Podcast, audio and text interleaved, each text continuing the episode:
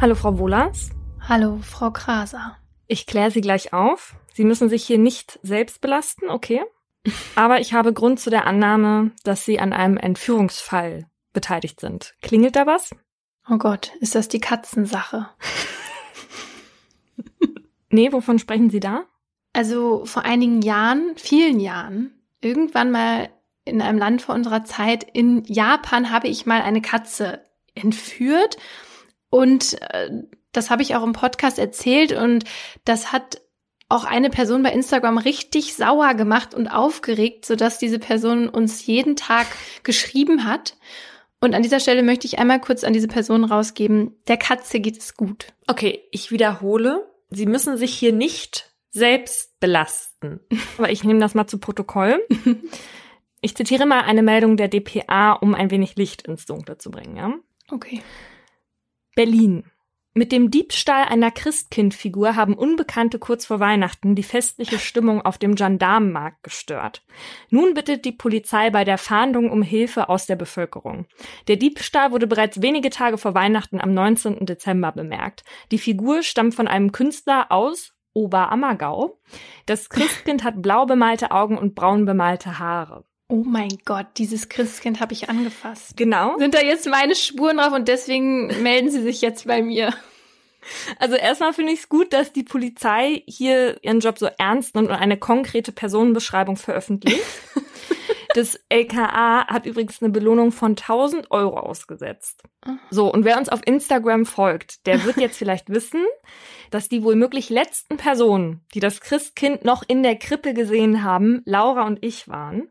Wir waren nämlich mit meiner Freundin Tatjana auf dem Weihnachtsmarkt und zwischen Glühwein und Mandelmutzen störte sich Laura ich möchte fast sagen, auffällig doll an diesen gruseligen blauen Augen des Christkindes Ja. und wollte ihm die Decke über den Kopf ziehen.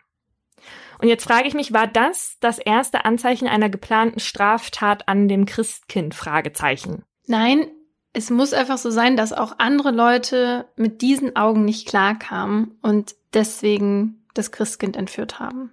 Und damit eigentlich allen einen Gefallen getan haben. Also verstehe ich Sie auch richtig? Sie befürworten die Entführung dieses Christkindes, ja? Okay, also wir wissen jetzt, kurz nachdem Laura da sich am Christkind zu schaffen machte, wovon es Videomaterial online gibt, verschwand das. Vielleicht gab es auch schon erste Hinweise aus der Bevölkerung. Zitat, die verdächtigen Frauen wirkten verfressen und ein wenig versoffen. Hat meine Freundin Tatjana selbst getextet, die übrigens bei der Bild arbeitet. Und jetzt kommen wir zu den neuen Entwicklungen in diesem vermissten Fall. Oh mein Gott. Heute ging nämlich ein Paket bei der Bild-Zeitung ein. Nicht mit dem Kind drin. Darin das Christkind, und zwar jetzt in einem blau-roten Trainingsanzug, der ein bisschen nach Spider-Man aussieht. Also es hat jemand dieses Christkind entführt, es umgezogen und an die Bild-Zeitung geschickt. Das ist nicht dein Ernst.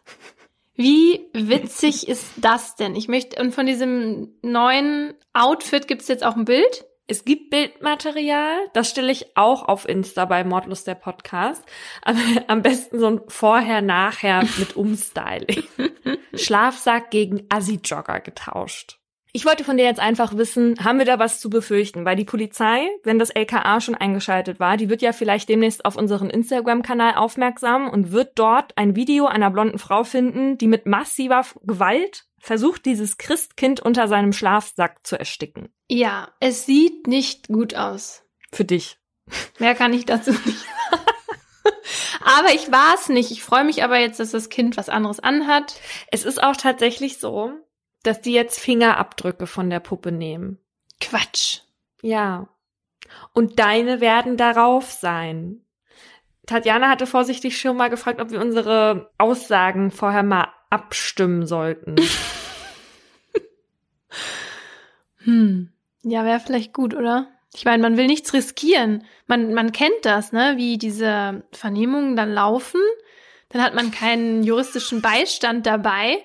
Und am Ende sagt Tatjana, ich war's, du sagst, ich war's. Und es war gar nicht so, nur weil ihr da nicht, äh, weil ihr da eingeknickt seid, weil ihr so mit so viel Druck bearbeitet worden äh, seid. Frau Kraser, Wir kennen doch die Geschichten über Frau Wohlers, dass die lange Finger hat und hier die Katze schon mal entwendet wurde von ihr. Genau. Geben Sie es doch zu. Genau. Geben Sie es einfach zu, dann können Sie jetzt nach Hause gehen. Und ich, ja. Sie hat alles Böse getan. Immerhin eine positive Nachricht, dass dieses Kind da ist und wir hoffen einfach, dass Laura auch in der nächsten Mordlust-Folge, herzlich willkommen dazu übrigens, einer Produktion der Partner in Crime, wieder bei uns ist, um mit uns über andere vermissten Fälle zu sprechen. Ich halte mich hier versteckt in einem anderen Land. Ich glaube, ein paar Folgen werde ich noch dabei sein können. Normalerweise reden wir hier über noch gravierendere wahre Verbrechen und ihre Hintergründe. Mein Name ist Paulina Kraser. Und ich bin Laura Wohlers. In jeder Folge gibt es ein bestimmtes Oberthema, zu dem wir zwei wahre Fälle nacherzählen, darüber diskutieren und auch mit Menschen mit Expertise sprechen. Wir reden hier auch ein bisschen lockerer miteinander. Das hat aber nichts damit zu tun, dass uns die Ernsthaftigkeit fehlt, sondern das ist für uns immer so eine Art Comic Relief, damit wir zwischendurch auch mal durchatmen können. Das ist aber natürlich nie despektierlich gemeint. Heute geht es bei uns um das Münchhausen-Stellvertreter-Syndrom. Und damit sind wir direkt bei der Triggerwarnung für die gesamte Folge, denn das Syndrom gilt als Form der Kindesmisshandlung. Bei dieser psychischen Störung täuschen Betroffene nämlich Krankheiten bei nahestehenden Personen, meistens eben bei Kindern vor, oder reden die denen ein oder erzeugen diese auch aktiv. In der Regel, also in circa neun von zehn Fällen, handelt es sich bei der Täterin um die Mutter, die das eigene Kind krank macht und oder es so unnötigen Untersuchungen und auch Therapien aussetzt. Es kann aber auch mal der Vater sein oder die Babysitterin oder die Großmutter. Erstmals entdeckt hatte dieses Verhalten der britische Kinderarzt Roy Meadow, der 1977 von zwei solcher Mütter berichtet. Im ersten Fall hatte die Mutter dem Urin des Kindes Blut und Eiter beigemischt, was dann dazu geführt hat, dass das Kind halt eine Reihe von unnötigen Untersuchungen und Behandlungen über sich ergehen lassen musste. Und im zweiten Fall hatte die Mutter das Kind immer wieder mit Salz vergiftet, woran das dann auch irgendwann gestorben ist. Weil es bis dahin aber ja noch keine Bezeichnung dafür gab, behalf sich der Kinderarzt mit dem Begriff Münchhausen-Stellvertreter-Syndrom. Denn das Münchhausen-Syndrom gab es da schon eine ganze Zeit. Und dabei handelt es sich um eine Störung, bei der sich die Betroffenen selbst Krankheiten für sich ausdenken oder auch hervorrufen. So, und dieser Name geht zurück auf den Baron Münchhausen. Der hat halt immer gebogen, gebogen, gebogen, dass sich die Balken logen. Wie wir wissen, der hat dann so erzählt, dass der auf einer Kanonenkugel fliegen kann und eine silberne Axt auf den Mond geworfen hat und so das Münchhausen-Syndrom, bei dem man bei sich selbst Beschwerden erlügt oder hervorbringt, das ist auch eine interessante Krankheit. Mhm. Könnte man sich an sich auch mal angucken, aber interessiert uns jetzt in diesem Podcast eigentlich weniger, weil die Menschen ja in der Regel kein Verbrechen oder zumindest keine gravierende Straftat begehen, wenn sie sich selbst schaden. Ja, aber wenn man eben so Lügengeschichten bezogen auf die Gesundheit stellvertretend für andere erfindet oder andere absichtlich krank macht, dann handelt es sich meistens eben schon um eine Straftat. Und so ist das auch in diesem Fall. Alle Namen sind geändert und zusätzliche Triggerwarnungen findet ihr wie immer in der Folgenbeschreibung. In großen grünen Buchstaben prangt der Name auf der Vorderseite des Gebäudes. Helios. Daneben steht in weißer Schrift Klinikum Berlin Buch. Hinter der riesigen verglasten Fensterfront des Eingangsbereichs wuseln etliche Ärztinnen und Pflegerinnen auf ihren Stationen umher, auf dem Weg, ihre Patientinnen zu versorgen. 2500 Angestellte und über 1000 Betten beherbergt das Krankenhaus in Berlin-Pankow. Eines davon ist schon eine ganze Weile einem Patienten zugeteilt, über dessen Gesundheitszustand sich das Personal den Kopf zerbricht dessen Körper von immer wieder neuen Entzündungsherden geplagt wird und deren Ursprünge ein großes Rätsel aufgeben. Was das Team um diesen Patienten nicht weiß, ist, dass eine Person in seinem Umkreis genau weiß, was die Ursache seiner Leiden ist und keine Absicht hat, die Ärztinnen darüber aufzuklären. Es ist Februar 2007, als die kleine Familie Wagner, bestehend aus Mama Bettina, Ende 20, Papa Björn, Ende 30 und Söhnchen Jan mal wieder zum Kontrolltermin bei Kinderärztin Frau Dr. Schubert reinschneit. Frau Dr. Schubert untersucht den einjährigen Jan schon seit seiner Geburt. Obwohl er ein Frühchen war und die kleine zierliche Bettina mit der Schwangerschaft zu kämpfen hatte, hat er sich bisher gut entwickelt. Weil die Ärztin Jan also gut kennt, ist sie diesmal überrascht, als sie ihn untersucht. Der Kleine hat viel zu wenig Muskeln für sein Alter entwickelt und kann sich auch nicht richtig koordinieren. Frau Dr. Schubert will das im Auge behalten und vereinbart mit Bettina und Björn weitere Termine zusätzlich zu den nötigen Vorsorgeuntersuchungen. Als das Paar zwei Monate später wieder bei Frau Dr. Schubert im Wartesaal Platz nimmt, hat sich Jans Lage nicht verbessert. Neun Kilo bringt der Kleine mittlerweile auf die Waage, bei seiner Größe viel zu wenig. Eine Stoffwechselerkrankung, vermutet Dr. Schubert. Zur Überprüfung und Kontrolle schickt sie Bettina und Jan in die Helios-Klinik in Berlin-Buch. Drei Wochen verbringt die Familie dort. Auch im Krankenhaus ist man sich sicher, dass Jan eine Entwicklungsstörung hat. Eine organische Ursache lässt sich dafür aber nicht finden. Die Ärztinnen im Krankenhaus gehen von einer Milcheiweißallergie aus und schlagen einen Termin zur Ernährungsberatung vor. Die Familie darf also wieder nach Hause. Doch als beim nächsten Kontrolltermin wieder Kinderärztin Schubert auf Jan schaut, ist sie sichtlich besorgt. Diesmal wiegt er nochmal ein Kilo weniger und seine Ärmchen sind spindeldürr. Doch weil auch sie keine organische Ursache feststellen kann, äußert sie vorsichtig den Verdacht, dass Jan eine geistige Behinderung haben könne. Die Ärztin weiß, wie schwer Eltern so eine Diagnose treffen kann und bemüht sich daher, ihre Worte behutsam zu wählen. Jan muss erneut in die Helios-Klinik. Auf Station 117b versucht man es mit viel Zuwendung und Aufmerksamkeit gegen die Tränen der kleinen PatientInnen. Auf der Kinderstation des Krankenhauses werden vor allem schwerstkranke Kinder behandelt, die beispielsweise an Krebs leiden. Die Tapferkeit der Kleinen, die teilweise sehr angsteinflößenden und schmerzhaften Untersuchungen durchzustehen, wird hier von Zeit zu Zeit mit Seifenblasen, gebastelten Urkunden oder Gummibärchen belohnt.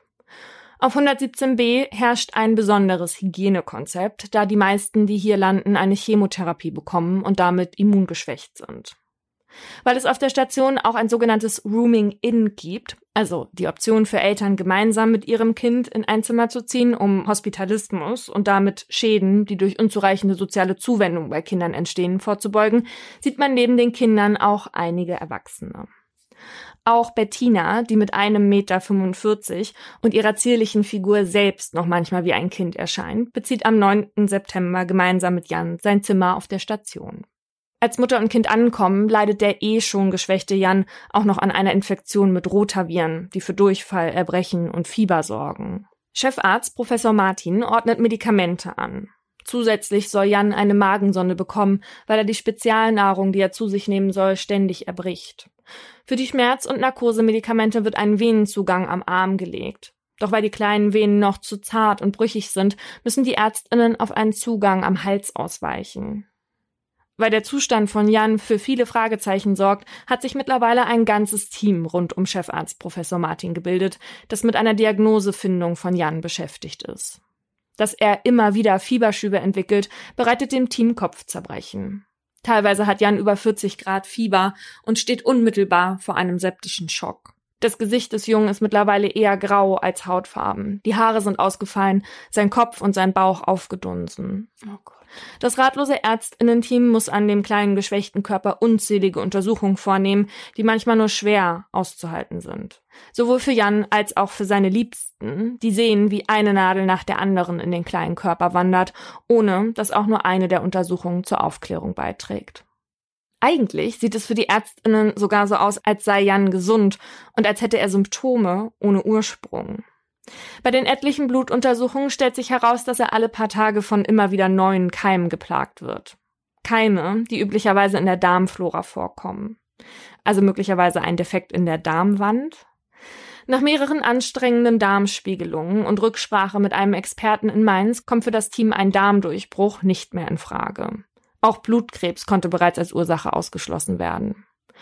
Auf Station 117b herrscht deshalb Ratlosigkeit. Sogar Jans Zimmerwaschbecken und andere Oberflächen werden untersucht, um sicherzugehen, dass nicht doch Krankenhauskeime für sein Leiden verantwortlich sind.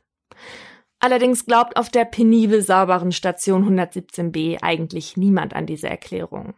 Jan ist außerdem der einzige hier mit diesem Krankheitsbild und bei keinem anderen Kind kam es zu solchen Symptomen. Aber warum hat Jan dann immer wieder neue Keime im Blut, obwohl er medikamentös behandelt wird? Während des gesamten Aufenthalts kann man 14 verschiedene Darmkeime ausmachen. Langsam kommt Unruhe im Ärztinnen-Team auf. Bei den etlichen Besprechungen, zu denen sie sich zusammentun, äußern sie vor allem Sorge wegen Jans unermüdlichen Fiebers, das gegen alles resistent zu sein scheint. Chefarzt Professor Martin setzt weiterhin alles daran, Jan zu helfen und die Ursache zu finden. Nachdem die seltene Krankheit MAS, also das Makrophagenaktivierungssyndrom, im Raum steht, bei dem Fresszellen den eigenen Körper angreifen und das durch eine Autoimmunerkrankung verursacht werden kann, wendet sich Professor Martin an eine Expertin für diese Krankheit in Ulm.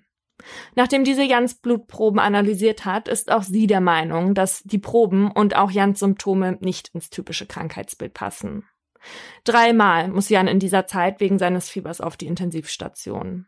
Immer zum Entsetzen von Jans Mutter, die den Ärztinnen zu verstehen gibt, dass sie Jan lieber bei sich haben will. Erstaunlicherweise lässt sich seine Temperatur auf der für andere nicht zugänglichen Intensivstation immer so schnell senken, dass er meist am nächsten Tag schon wieder zurückverlegt werden kann. In die Arme seiner Mutter. Es ist der 7. November. Bettina und Jan sind bereits seit zwei Monaten auf Station 117b. An diesem Vormittag steht für die beiden wieder ein Untersuchungstermin an. Bettina ist also nicht im Krankenzimmer, als die Stationsschwester Katrin den Raum betritt, um ihn zu reinigen. Beim Putzen springt ihr eine geöffnete Waschtasche ins Auge, die auf dem Boden steht. In der Tasche erkennt die Schwester zwei Einwegspritzen. Seltsam ist, dass eine der Einwegspritzen eine bräunliche Substanz enthält. Das kommt Katrin sehr komisch vor und sie informiert daraufhin ihre Vorgesetzte. Die beiden Frauen nehmen die Spritzen nochmal genauer unter die Lupe und sind sich einig, dass hier etwas nicht mit rechten Dingen zugeht. Professor Martin schickt die Spritzen inklusive Inhalt in die Mikrobiologie des Krankenhauses. Ergebnis? Die bräunliche Substanz enthält unter anderem Darmbakterien. Mm -mm. Solche, wie sie bei Jan im Blut gefunden wurden. Viele Jahre zuvor. Bettina wird in der damaligen DDR geboren und wächst mit zwei älteren Brüdern auf. Beide Eltern sind zu dieser Zeit berufstätig und Bettina deswegen oft im Hort oder in der Kinderkrippe. Zu Hause hat es das Mädchen nicht sehr schön. Der alkoholkranke Vater terrorisiert seine Familie von Zeit zu Zeit mit seinen Fäusten. Als Bettina die mittlere Reife abschließt, will sie eigentlich ihr Abitur nachholen, aber den langen Schulweg und das Lernpensum empfindet sie als so anstrengend, dass sie nach der zwölften Klasse die Schule abbricht. Es folgt eine Lehre zur Bürokauffrau, die sie zwar abschließt, allerdings hat Bettina nicht wirklich Interesse daran, in dem Beruf weiterzuarbeiten. Mit 20 versucht sie es dann an der Rezeption eines Hotels. Dieser Job hält sehr viel mehr für sie bereit. Abgesehen davon, dass sie dort nicht die ganze Zeit herumsitzen muss, fühlt sie sich von der Hotelleiterin wertgeschätzt. Offenbar liegt der Chefin was an Bettina. Die Aufmerksamkeit verstärkt sich, als Bettina ihren KollegInnen von einer angeblichen Herzerkrankung berichtet. Bettina merkt, dass ihr dieser Umstand einige Vorteile verschafft. Plötzlich ist die Aufmerksamkeit auf sie gerichtet. Um sie gesundheitlich nicht noch mehr zu belasten, nimmt das Team ab jetzt besondere Rücksicht auf sie. Als Bettina später im Hotel ohnmächtig wird und sich bei dem Sturz Blessuren im Gesicht zuzieht, geht sie zunächst auf Kur und dann zur Reha. Auch in dieser Zeit wird sie weiter von der Hotelleiterin unterstützt. Doch Bettina hat nicht vor, ihr die Treue zu halten. Obwohl ihr niemand jemals ihre Herzkrankheit nachweisen kann, bezieht Bettina ab dem Jahr 2003 mit einem Alter von 24 Jahren Frührente. In dieser Zeit lernt sie bei einem Reha-Besuch Björn kennen. Björn ist neun Jahre älter als sie und hat schon mehr Erfahrung mit dem Frührentner-Dasein. Rheuma und eine Diabeteserkrankung haben auch ihn erwerbsunfähig gemacht. Als Bettina 2005 mit Jan schwanger wird, heiraten die beiden. Ein kleines Halbbrüderchen für die sechsjährige Lilly, die Björn aus einer vorherigen Beziehung mitgebracht hat. Jan kommt am 8. März als Frühchen zur Welt. Die Schwangerschaft war kompliziert. Bettina durfte fast sechs Monate nur liegen, bevor Jan geholt wurde. Ohne erkennbare gesundheitlichen Schäden. Nur wenige Monate nach der Geburt von Jan wird Bettina erneut schwanger. Diesmal entschließt sie sich aber dagegen, das Kind zu behalten. Die Schwangerschaft mit Jan hat alles von Bettinas zierlichem kleinen Körper abverlangt. Es scheint die richtige Entscheidung gewesen zu sein, wenn man bedenkt, was Bettina ihrem einzigen Sohn später antun wird. Als Mutter und Sohn Anfang September 2007 auf Station 117b einziehen, gibt sie sich als sorgenvolle Mutter, die ihrem Kind nicht von der Seite rückt. Sie will sogar mit ihm gemeinsam im Bett schlafen. Der ein oder anderen Schwester fällt auf, dass all die Dinge, das Sorgen, das Bemuttern und das Umarmen von einer emotionalen Kälte begleitet werden. Wie die zierliche Frau ihren Sohn trägt, streichelt, hält. Es wirkt irgendwie so, als täte sie das mit einem Gegenstand und nicht mit ihrem Kind. Da ist keine Wärme in den Berührungen.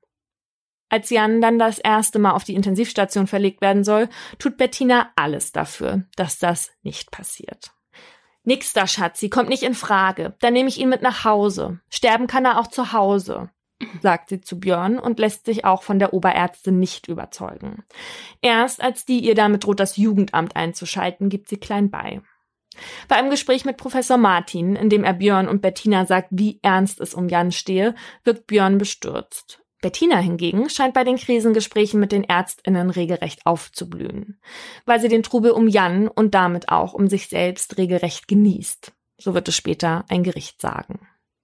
Bei der zweiten Verlegung von Jan auf die Intensiv regt Bettina sich vor dem Rettungsteam darüber auf, dass nächste Woche ein Urlaub angestanden hätte und dass sich das jetzt wohl erledigt habe. Die Ärztin, die Jan während des Transports begleitet, schockiert diese Aussage so sehr, dass sie sich weitere dieser Art verbittet. Der gesamte Krankenhausaufenthalt ist geprägt von unangemessenen Bemerkungen von Bettina, wie die finden ja sowieso nicht, was er hat. Oder jetzt hat er schon wieder hohes Fieber. Es ist der 6. Oktober. Jan und Bettina sind bereits einen Monat im Krankenhaus, als sie sich auf eine der allgemein zugänglichen Toiletten begibt. Mit sich hat sie eine Einwegspritze. Dann verrichtet sie ihr Geschäft und zieht ihren eigenen Kot auf die Kanüle der Spritze auf. Oh, nee. Nee. Später am Tag spritzt sie Jan den Inhalt über den Venenzugang am Hals. Kurz darauf geht es Jan sehr schlecht. Ihn plagen hohes Fieber und Schmerzen. Sein Zustand wird so dramatisch, dass er auf die Intensivstation verlegt werden muss. Als er sich davon erholt und wieder zurückkommt, wiederholt Bettina die Injektion. Ihr gefällt, dass sie durch die Notfälle ihres Sohns im Mittelpunkt stehen kann und die ganze Aufmerksamkeit hat. So wird es später heißen. Sie benutzt Jans Krankheit als Bühne, ihren Geltungsdrang zu verwirklichen. In der Klinik ahnt indessen niemand, dass Jans eigentlicher Krankheitserreger bei ihm mit im Bett liegt. Was? Das finde ich echt eine richtige Bezeichnung. Die ist, die ist ein Krankheitserreger, die Frau. Ja. Nichts anderes. Zwar erwähnt Professor Martin bei einer Chefärztinnenvisite Ende Oktober, also nur einige Tage vor dem Spritzenfund, beiläufig, dass auch das Münchhausen bei Proxy-Syndrom in Frage kommen könne. Allerdings verwirft er diesen Gedanken angesichts der Schwere der Krankheiten von Jan auch schnell wieder. Professor Martin hatte in seiner langen beruflichen Laufbahn bereits einen Fall einer Mutter, die ihr Kind wegen bei Proxy Schmerzen zugefügt hatte, aber in einem viel geringeren Ausmaß. Als ihm von den Spritzen in Jans und Bettinas Zimmer berichtet wird, ordnet er an, das Mutter-Kind-Gespann nicht mehr aus den Augen zu lassen. Erst nachdem er das Jugendamt und die Polizei informiert hat, konfrontiert er Bettina und Björn gemeinsam mit seinem Verdacht, dass jemand Jan die Darmbakterien von außen injiziere. Doch teilt er zunächst noch nicht mit, gegen wen sich dieser richtet. Bettinas Reaktion ist bezeichnend. Sie springt vom Stuhl auf, flucht, wird ausfallend und rennt aus dem Zimmer. Sie wolle Jan sofort mit nach Hause nehmen. Doch das wird ihr verwehrt. Jan bleibt allein im Krankenhaus. Bettina und Björn haben ab jetzt ein Kontaktverbot. Und das scheint für Jan jetzt die endlich heilende Medizin zu sein. In den zwei Monaten, die er noch ohne Bettina auf Station 117b verbringt, blüht er regelrecht auf. Er nimmt zu, ist gut gelaunt und zugänglich. Nicht einmal fragt er traurig, wo seine Mutter denn bleibe. Noch weiß man nicht, inwieweit vielleicht auch Björn bei der Misshandlung von Jan die Finger mit im Spiel hatte. Bei Befragungen gibt er an, seiner Frau die Vorwürfe nicht zuzutrauen und wirft in den Raum, dass die Keime vielleicht doch aus dem Krankenhaus stammen würden. Jan kommt nach seinem Aufenthalt zunächst in eine Pflegefamilie und erst zurück zu Björn, als man sich sicher ist, dass er von all dem nichts wusste. Bettina darf Jan weiterhin sehen, aber nur unter Beaufsichtigung.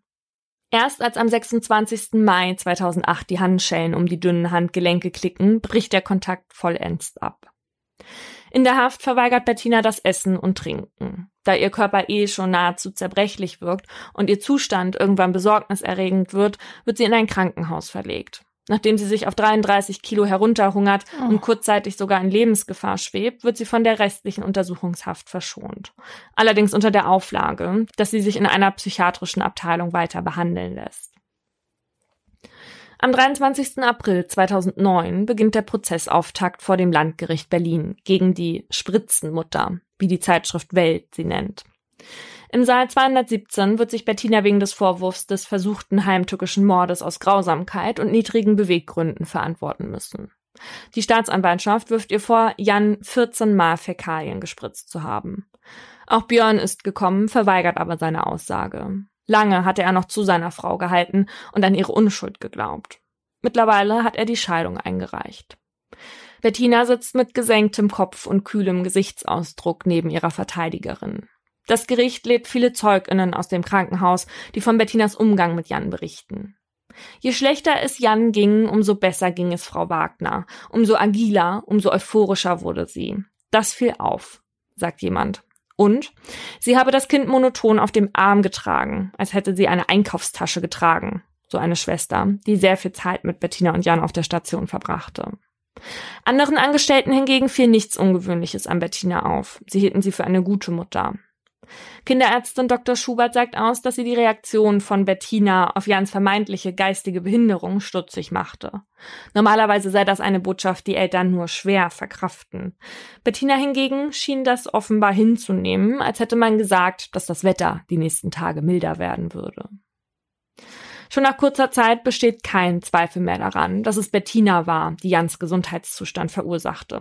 In den Spritzen aus Bettinas Kulturbeutel hatte man nicht nur Keime nachgewiesen, die Jan im Blut hatte, sondern auch noch Bettinas eigene DNA-Merkmale. Nach zehn Prozesstagen lässt diese daraufhin von ihrer Anwältin erklären, es stimmt, dass ich meinem Sohn meinen eigenen Stuhl gespritzt habe. Wow. Diesen habe ich aus der allgemein zugänglichen Besuchertoilette auf eine Kanüle gezogen, sodass ein wässriges Gemisch entstand. Ich habe das zweimal gemacht.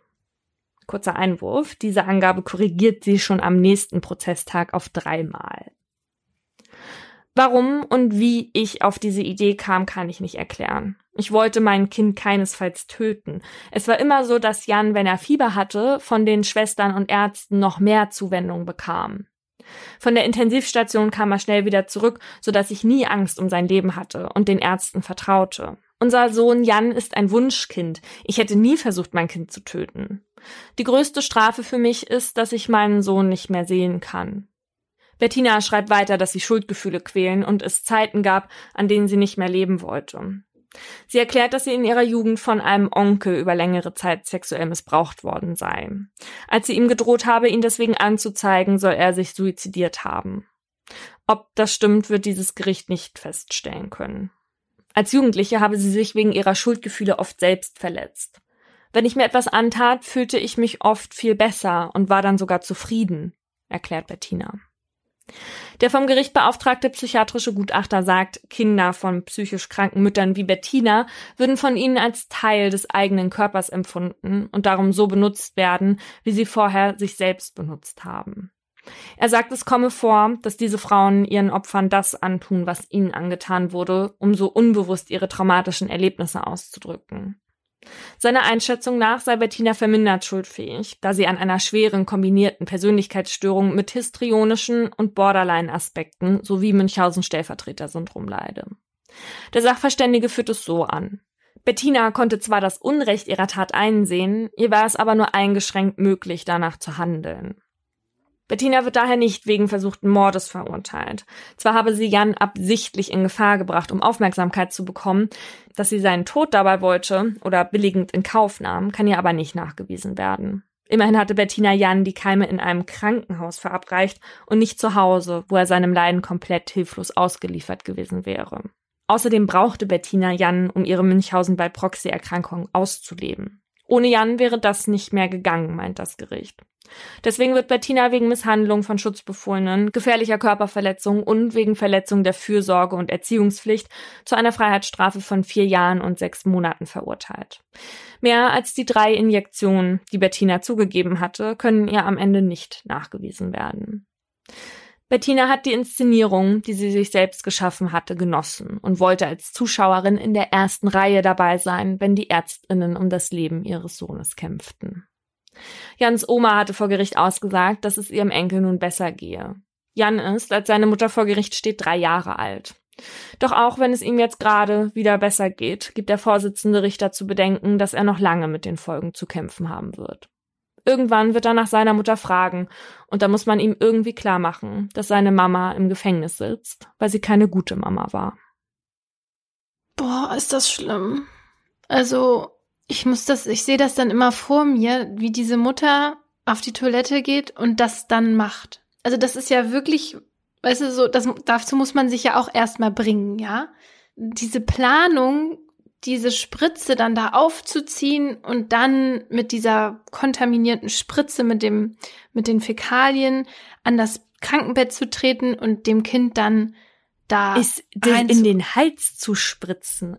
Auf dem Weg dahin muss dir zehntausendmal kommen, dass du das nicht machen solltest. Also das ist, das ist so eine, so eine perfide Tathandlung, ne? Also, mm. und was ich auch so krass finde, ist, dass dieses Kind ja auch noch so klein war. Das war ja wirklich auch, das konnte sich ja gar nicht wehren und gar nicht verstehen, was so um den herum passiert. Und diese ganzen Ängste und Qualen und was, was er da, da hat durchleben müssen, umsonst sozusagen, ohne Grund, das macht mich so sprachlos.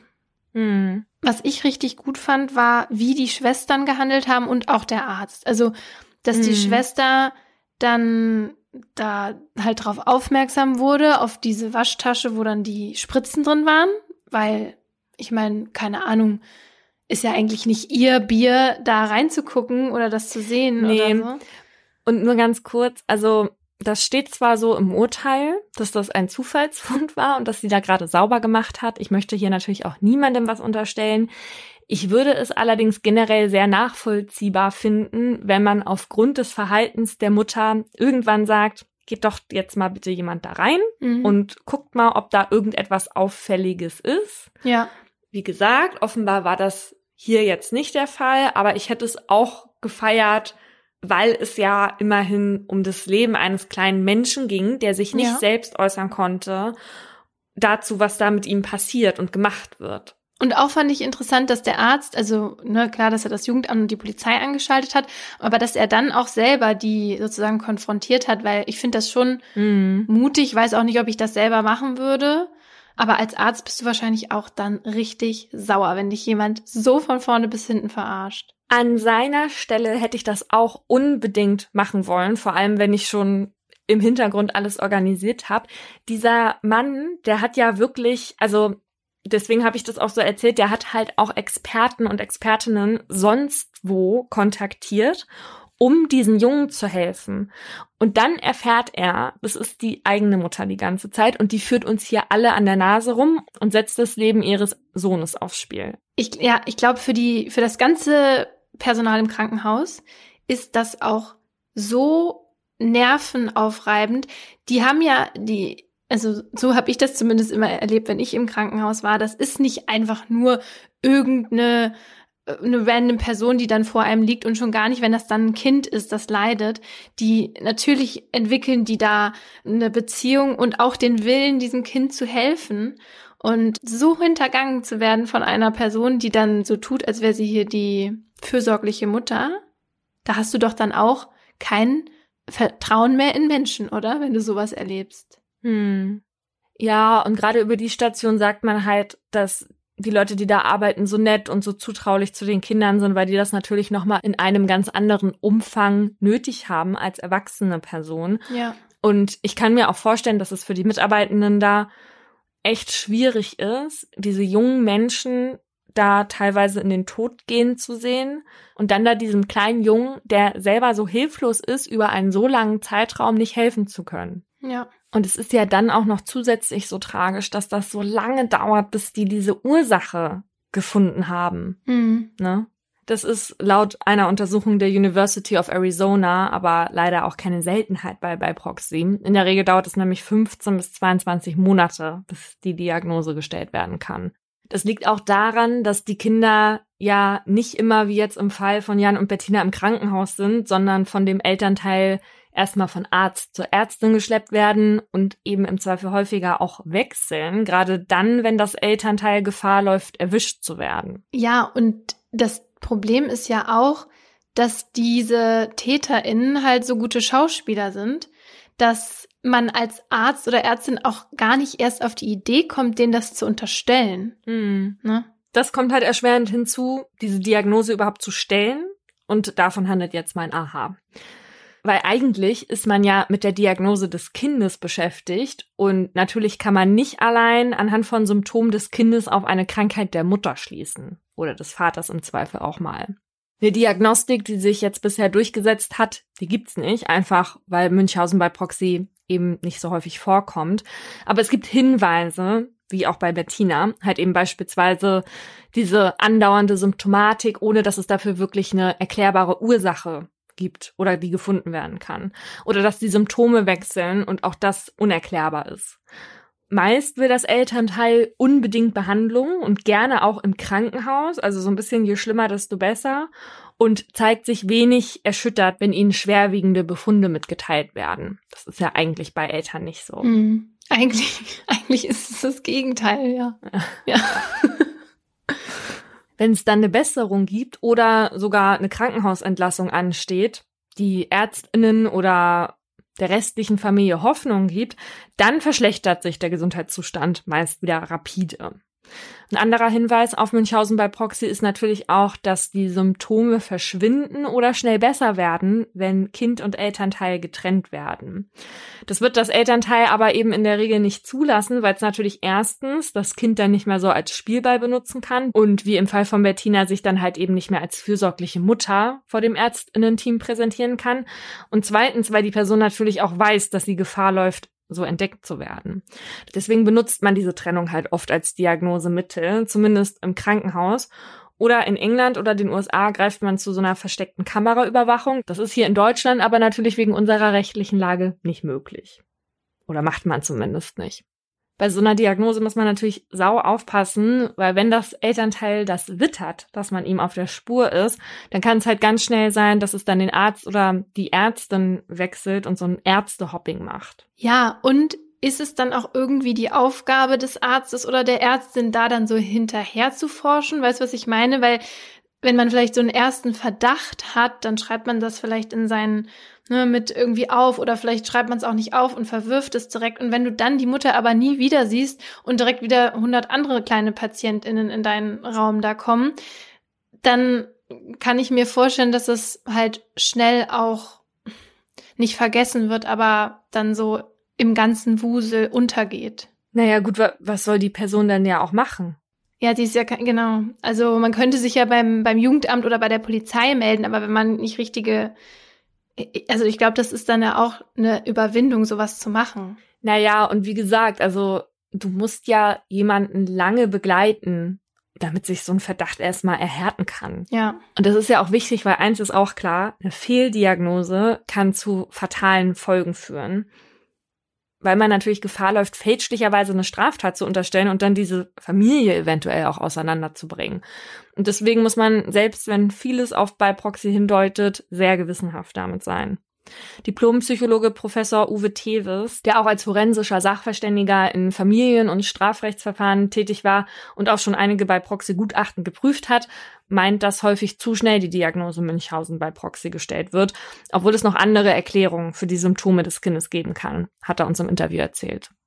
Zunächst einmal fällt dabei auf, dass der Begriff an sich schon inflationär verwendet wird, dass praktisch jedes Verhalten, das die Gesundheit des Kindes beeinträchtigt oder schädigt, als Münchhausen bei Proxy-Syndrom klassifiziert wird.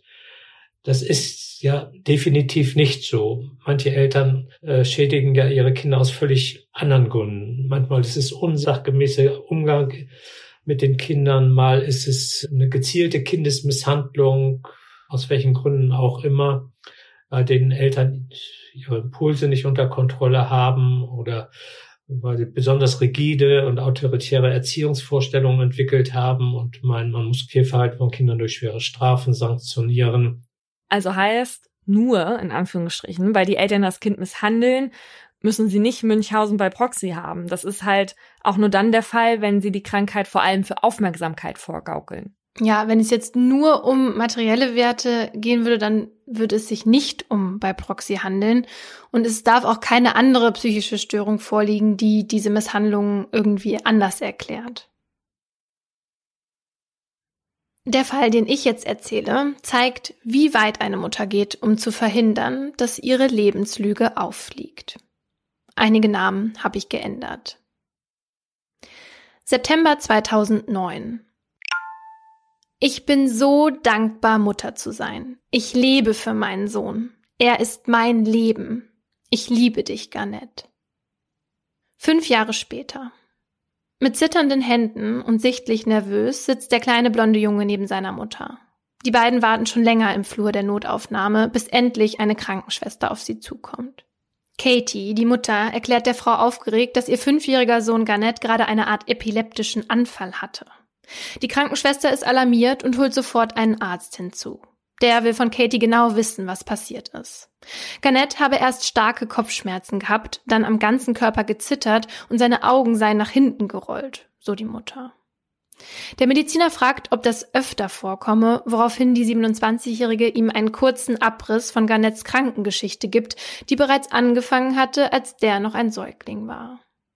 Katie erzählt von Garnetts ständigem Erbrechen, das ihm mit nur neun Wochen die erste Operation bescherte. Von der Magensonde, die ihm mit nur neun Monaten eingesetzt wurde, weil er einfach nicht hatte essen wollen. Von den ständigen schweren Entzündungen seiner Ohren, der Morbus Crohn-Erkrankung und der Glutenunverträglichkeit. Und eben von diesen Anfällen, die er seit kurzem wieder hat, die auch schon mal im Säuglingsalter aufgetreten waren, weil die Natriumkonzentration in seinem Blut zu hoch war. Der Arzt ist erstaunt über die vielen Leiden des kleinen Jungen und die Versiertheit, mit der Katie mit medizinischen Begriffen jongliert. Garnett wird daraufhin untersucht und verschiedene Tests werden durchgeführt. Doch nichts weist auf einen epileptischen Anfall hin. Um auf Nummer sicher zu gehen, möchte der Arzt Garnett aber zur Beobachtung im Krankenhaus lassen und ein EEG durchführen. Katie stimmt zu. Heilende Vibes. Garnett wurde gerade ins Krankenhaus eingeliefert. Dieser Post erscheint am 17. Januar 2014, kurz nach dem Gespräch mit dem Arzt auf Katies Facebook-Seite. Auf diesem Account, den sie Garnets Heilungsreise nennt, lässt sie ihre Followerschaft täglich an seiner Krankengeschichte teilhaben. Und es dauert nicht lange, da prasseln etliche aufmunternde Nachrichten auf sie herein. Um ihre Online-Freundinnen auch visuell bei diesem Krankenhausaufenthalt mitzunehmen, postet Katie kurze Zeit später auch noch ein Foto von ihrem Sohn. Darauf ist der Fünfjährige zu sehen, wie er in dem viel zu großen Krankenhausbett liegt und ein intravenöser Zugang sich seinen Arm hochschlängelt. Später kommt noch ein Bild dazu. Zu dem Zeitpunkt wurde das Kind bereits an das EEG angeschlossen und so sieht man ihn mit einem weißen Verband um den Kopf, unter dem die kleinen Elektroden kleben, die seine Gehirnaktivitäten messen. Neben ihm sitzt seine Mutter mit den kurzen hellbraunen Haaren, den braunen Augen und einem breiten Lächeln, bei dem man ihre großen geraden Zähne sehen kann. In den nächsten Stunden geht es Garnett schon viel besser. So gut, dass Maria zu Besuch kommen darf, eine Freundin der Familie und Nachbarin, die sich oft um Garnett kümmert. Maria bleibt ein paar Stunden und beschäftigt sich mit dem Kind. In dieser Zeit gibt es keine Hinweise auf Krampfanfälle. Bei der Visite am Sonntagmorgen dann die gute Nachricht. Auch das EEG zeigt keine abnormalen Aktivitäten. Jetzt müsste man nur noch auf die Ergebnisse des MRT warten und sollten die wie erwartet ausfallen, könnte Garnett schon morgen wieder nach Hause. Doch eine Stunde nach der Visite geht es dem Fünfjährigen auf einmal schlecht. Er sitzt vornüber gebeugt auf seinen Knien und versucht immer wieder sich zu übergeben, aber es kommt nichts raus.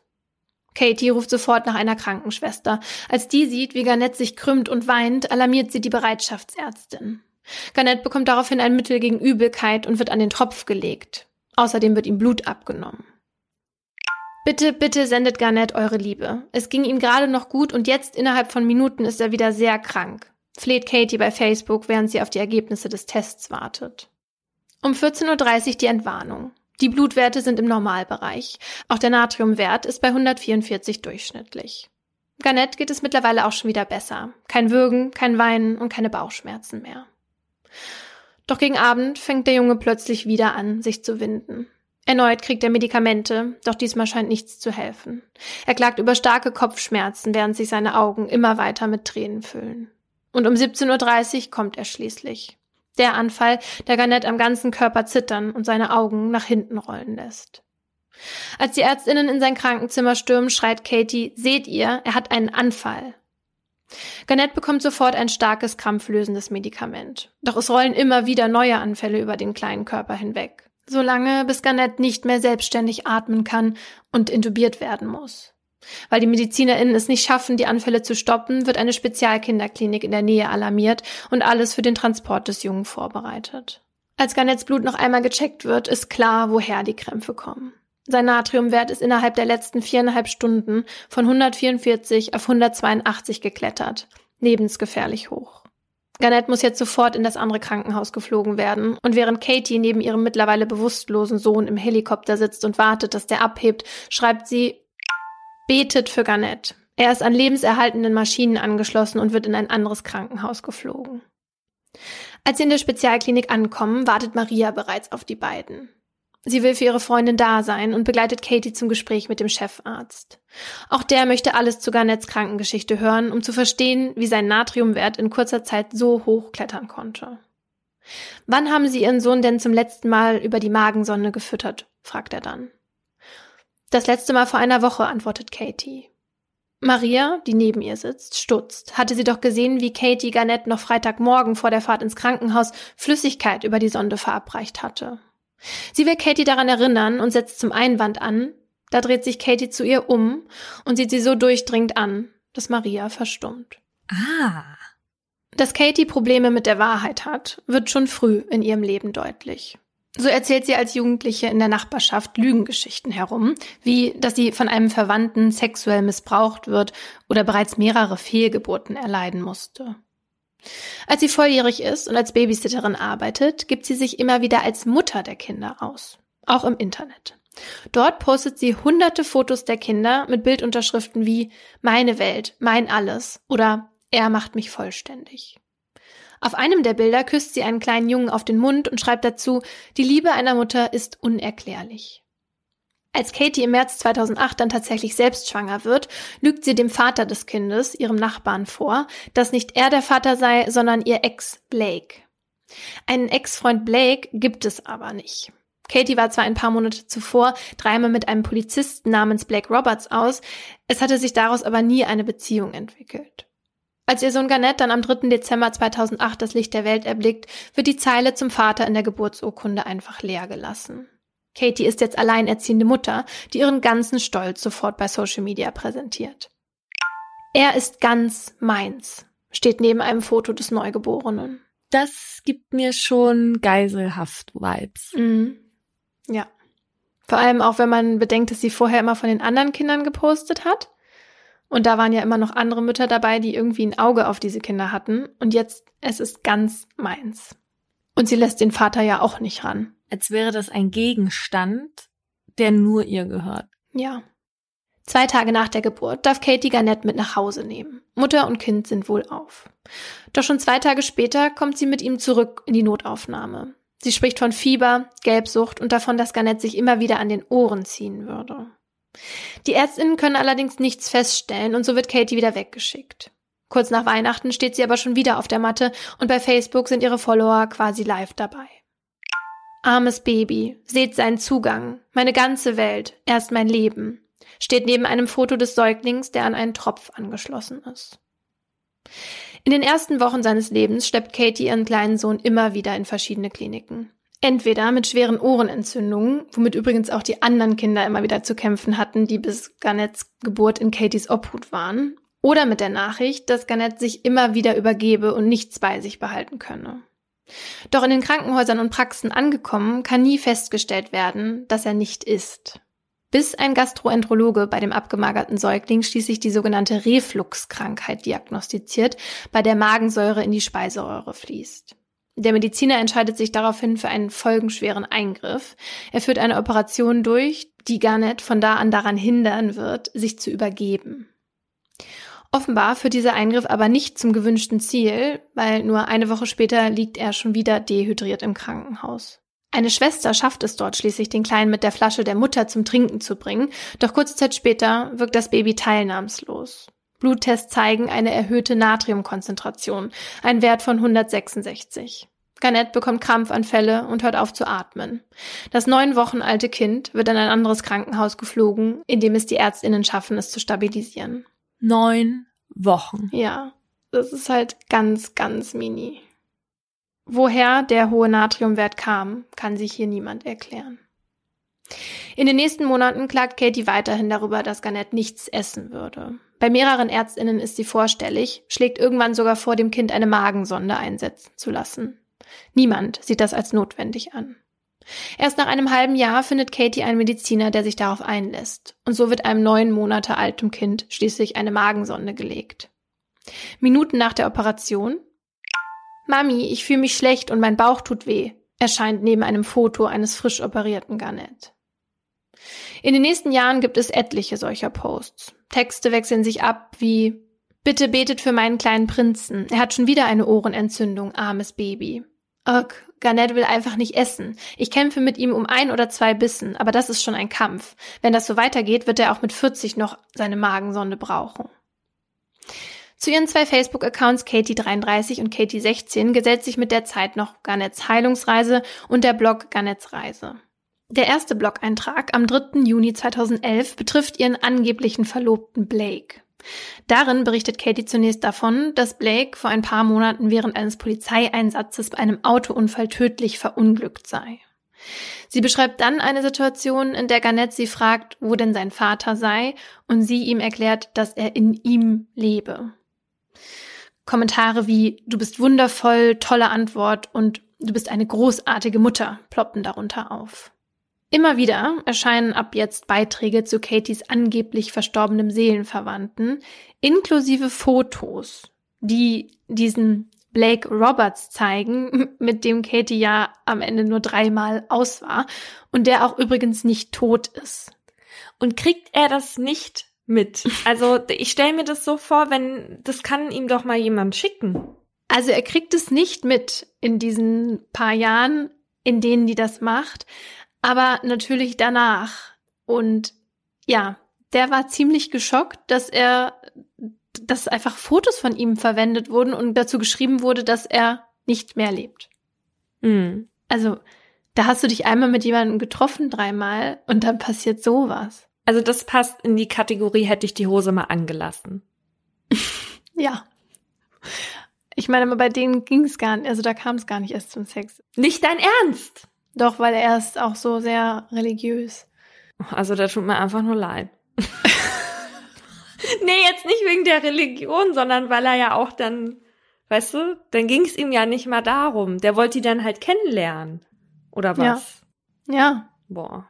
Auf ihren anderen Accounts erwähnt Katie diesen Blake übrigens nicht mit einem Wort. Wahrscheinlich, weil ihr da auch Familienmitglieder folgen. Als Garnett vier Jahre alt ist, entscheidet sich Katie, in die Nähe von New York City umzuziehen. Von einer Freundin hat sie von der Fellowship Community gehört, in der um die 80 Menschen zusammenleben und sich selbst versorgen. Farm-to-Table-Style, ohne Gluten, ohne raffinierten Zucker, ohne Milchprodukte. Auch eine Waldorfschule gehört zu der Gemeinde. Die perfekte Umgebung für Garnett, um endlich gesund zu werden, erklärt Katie ihren Umzug. Und tatsächlich entwickelt sich Garnett dort prächtig. Tagsüber rennt der Vierjährige über das große Gelände, genießt die Natur und ist der Sonnenschein der Gemeinde. Alle lieben den aufgeweckten, quasselnden Jungen mit den strahlend blauen Augen, der neugierig und aktiv seine neue Umgebung kennenlernt. Garnett verbringt auch immer mehr Zeit mit den anderen Mitgliedern der Community, besonders mit Maria, die zu einer guten Freundin von Katie wird. Von Garnetts vielen Krankheiten und den Schwierigkeiten bezüglich der Nahrungsaufnahme, von der Katie ihnen erzählt, bekommen die anderen aber nichts mit. Nur, dass sie ihm abends manchmal über seine Magensonde eine milchige Flüssigkeit gibt. Nährstoffe und Vitamine, erklärt die Mutter, wenn jemand fragt. Und dann kommt Freitag, der 17. Januar 2014. Der Tag, an dem Katie Garnett mit Anfällen ins Krankenhaus bringt. Zwei Tage später liegt er in der Spezialklinik. Hier wird der Fünfjährige untersucht und eine Diagnose gestellt. Hypernaträmie, eine seltene Elektrolytstörung, bei der die Natriumkonzentration im Blut zu hoch ist. Ursache dafür meist starke Dehydrierung. Hypernatriämie ist gefährlich, denn sie kann dafür sorgen, dass das Gehirn anschwillt. Mit allen Mitteln wird also nun versucht, die Natriumkonzentration zu verringern und in den nächsten 24 Stunden schaffen die Ärztinnen es auch ganz langsam, den Wert runterzubringen. Soweit, dass Garnett am Montagnachmittag von der Beatmungsmaschine abgeschlossen werden kann. Langsam kommt das Leben zurück in den kleinen Mann, der den Umstehenden daraufhin erklärt, er würde jetzt gerne nach Hause gehen. Doch dieser Wunsch kann ihm nicht mehr erfüllt werden. Um kurz nach 10 Uhr am nächsten Morgen schrillt der Alarm aus seinem Krankenzimmer. Garnett reagiert nicht mehr. Mm -mm. Das Natrium hatte bereits zu großen Schaden angerichtet und sein Gehirn anschwellen lassen. Um 10.38 Uhr wird er offiziell für Hirntod erklärt. Mm Minuten später. Mein süßes Baby Garnett wurde für Hirntod erklärt. Das kann gar nicht möglich sein. Das ist mein Baby. Ich bin nicht bereit, ihn loszulassen. In der Kinderklinik ist man völlig geschockt und ratlos. Wie konnte sich die Natriumkonzentration in Garnets Blut innerhalb von so kurzer Zeit so drastisch erhöhen? Medizinisch sei das nicht zu erklären. Nach mehreren Gesprächen wird die Vermutung geäußert, dass jemand dem Kind Salz gegeben haben muss, um diesen Wert erzeugt zu haben. Der Verdacht fällt auf die Mutter und so wird noch am Tag von Garnets Hirntod die Polizei alarmiert. Ermittler Daniel Kafi ist der Erste, der im Krankenhaus ankommt. Sein Weg führt ihn zunächst zur trauernden Mutter, die auch ihm die komplette Leidensgeschichte ihres Sohnes erzählt. Nach Garnets Vater gefragt, berichtet Katie von ihrem toten Verlobten Blake. Der Ermittler ist schockiert angesichts der vielen Schicksalsschläge, die die junge Mutter in ihrem Leben schon hat verkraften müssen. Während sich die beiden unterhalten, kommen Katies Eltern in der Klinik an.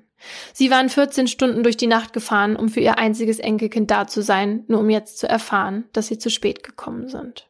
Als Daniel Carfi daraufhin kurz mit Katies Vater alleine ist, spricht er auch ihm sein Beileid bezüglich Katies totem Verlobten Blake aus. Darauf schaut ihn Katies Vater verwirrt an und fragt, wer ist Blake? Das ist ja das Allerschärfste. Mhm. Nach diesem merkwürdigen Gespräch fährt Ermittler Daniel Carfi zurück ins Präsidium und kümmert sich um einen Durchsuchungsbefehl für Katies und Garnets Zuhause. Als sein Team die kleine Wohnung auf dem großen Gelände der Fellowship Community betritt, entdecken die Ermittelnden in der Küche einen Tisch voller kleiner Medikamentendöschen. Unmittelbar davor steht eine große Packung Speisesalz. Alles wird sorgsam in Plastikbeutel verstaut und mitgenommen. Zwei Tage später entscheidet Katie, dass die lebensverlängernden Geräte abgeschaltet werden. Garnett stirbt. An diesem Tag meldet sich dann noch ein Mitglied der Community bei der Polizei. Lisa, eine Freundin von Katie, erzählt, dass Katie sie am Tag der Hausdurchsuchung darum gebeten hatte, in ihre Wohnung zu gehen und einen von Garnetts Fütterungsbeuteln verschwinden zu lassen. Das hatte Lisa getan, weil sie so geschockt von Garnetts Zustand war und der trauenden Mutter nichts hatte abschlagen wollen. Sie hatte den Beutel aber nicht weggeschmissen, sondern mit nach Hause genommen und sich zunächst mit den anderen BewohnerInnen ausgetauscht. Gemeinsam hatten sie entschieden, der Polizei davon zu erzählen. Sofort machen sich die Ermittelnden auf den Weg, um das mögliche Beweisstück abzuholen, das mit einer milchigen Flüssigkeit gefüllt ist. Dabei finden sie auch noch einen zweiten Beutel im Mülleimer von Katies Wohnung. Sofort lassen sie beides untersuchen. Ergebnis? Die Flüssigkeit ist voller Salz. Der Verdacht, Katie könne etwas mit dem Tod und den Krankheiten ihres Sohnes zu tun haben, erhärtet sich. Bei den darauffolgenden Vernehmungen früherer behandelnder Ärztinnen wird klar, dass es solche Gedanken schon früher gab. Manche MedizinerInnen hatten schon vor Jahren in ihren Berichten den Verdacht auf Münchhausen bei Proxy geäußert und sich Sorgen um Katies mentale Gesundheit gemacht. Es ist von postnatalen Depressionen die Rede und von einer jungen Mutter, die geäußert hatte, sie wolle ihrem Sohn etwas antun. Die Ermittelnden finden auch mehrere Berichte von Jugendämtern, die im Laufe der Jahre eingeschaltet worden waren. Entweder weil Personen mitbekommen hatten, wie Katie Garnett anschrie, am Arm riss und zum Weinen brachte, nur um ihn daraufhin zu trösten. Oder weil sie sich darüber gewundert hatten, wie häufig das kleine Kind krank ist. Ja, und all die Jugendämter und all die Ärztinnen waren nicht miteinander connected, durften das wahrscheinlich auch rechtlich nicht und so ist das dann nie aufgeploppt für längere ja. Zeit. Ja, alle Berichte dieser Jugendämter wurden quasi ohne Konsequenzen geschlossen, was auch zum Beispiel damit zu tun hatte, dass die Katie dann einfach nicht da war, wenn die vorbeigekommen sind oder sich nicht mehr gemeldet hat und so. Hm. Sie ist ja aber auch offenbar häufiger umgezogen, ja, oder nicht? Ja, genau. Mhm. Ja. Für die Ermittelnden wird das Bild einer Mutter, die ihr eigenes Kind krank macht, immer deutlicher. Doch sie brauchen mehr Beweise.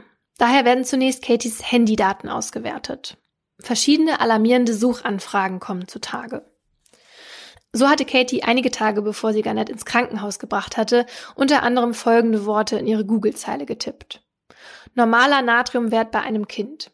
Symptome von erhöhter Natriumkonzentration bei einem Kind. Oder was passiert, wenn jemand hohe Natriumkonzentration im Blut hat. Während Katie dann schon mit Garnett im Krankenhaus war, googelte sie noch einmal, fragte, was Jodsalz ist und warum man das kaufen sollte. Als das Team rund um Daniel Kafi im Zuge von Befragungen dann noch herausfindet, dass während des EEGs eine Kamera in Garnets Krankenzimmer lief, steigt die Hoffnung, Katie auf frischer Tat zu ertappen. Die Kamera hatte, allerdings ohne Ton, fast den kompletten Krankenhausaufenthalt aufgezeichnet, von dem Moment an, als am Freitagabend das EEG angeschlossen wurde, bis zum Sonntagabend, als Garnett aufgrund seiner Anfälle in das Spezialkrankenhaus verlegt wurde. Am Sonntagmorgen zeigt das Video zunächst die Visite, in der Katie mitgeteilt wird, dass Garnett voraussichtlich am nächsten Morgen wieder nach Hause darf.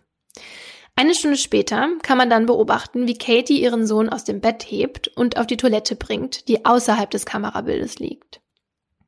37 Sekunden später sieht man Katie wieder, mit Garnets Magensonde in einer Hand und einem großen Becher in der anderen. In den nächsten drei Minuten ist nur das leere Krankenhausbett im Bild. Dann tauchen Mutter und Sohn wieder zusammen auf. Der Junge wirkt jetzt lethargisch. Immer wieder reibt er seine Nase. Und es dauert nicht lange, da setzt sich Garnett auf seine Knie, beugt sich nach vorne und versucht sich immer wieder erfolglos zu übergeben.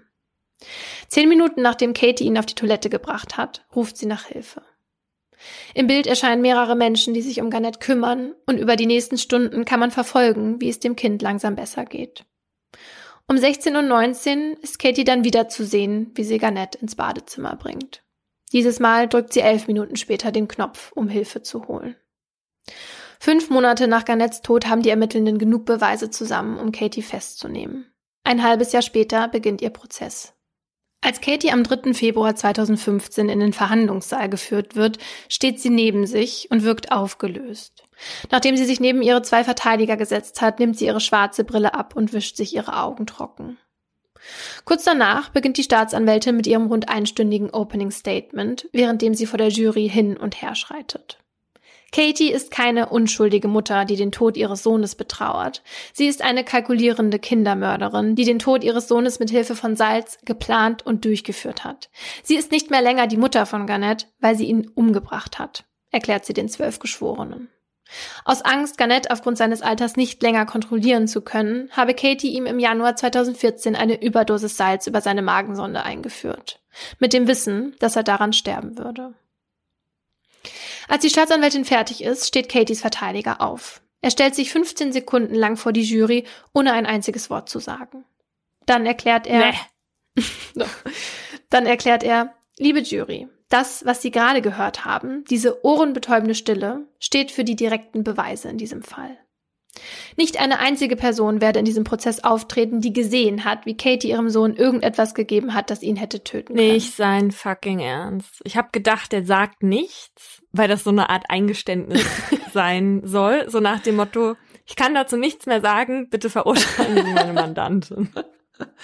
Ja, aber das ist ja noch vor den ganzen Beweissachen, ne? Das ist ja ganz am Anfang.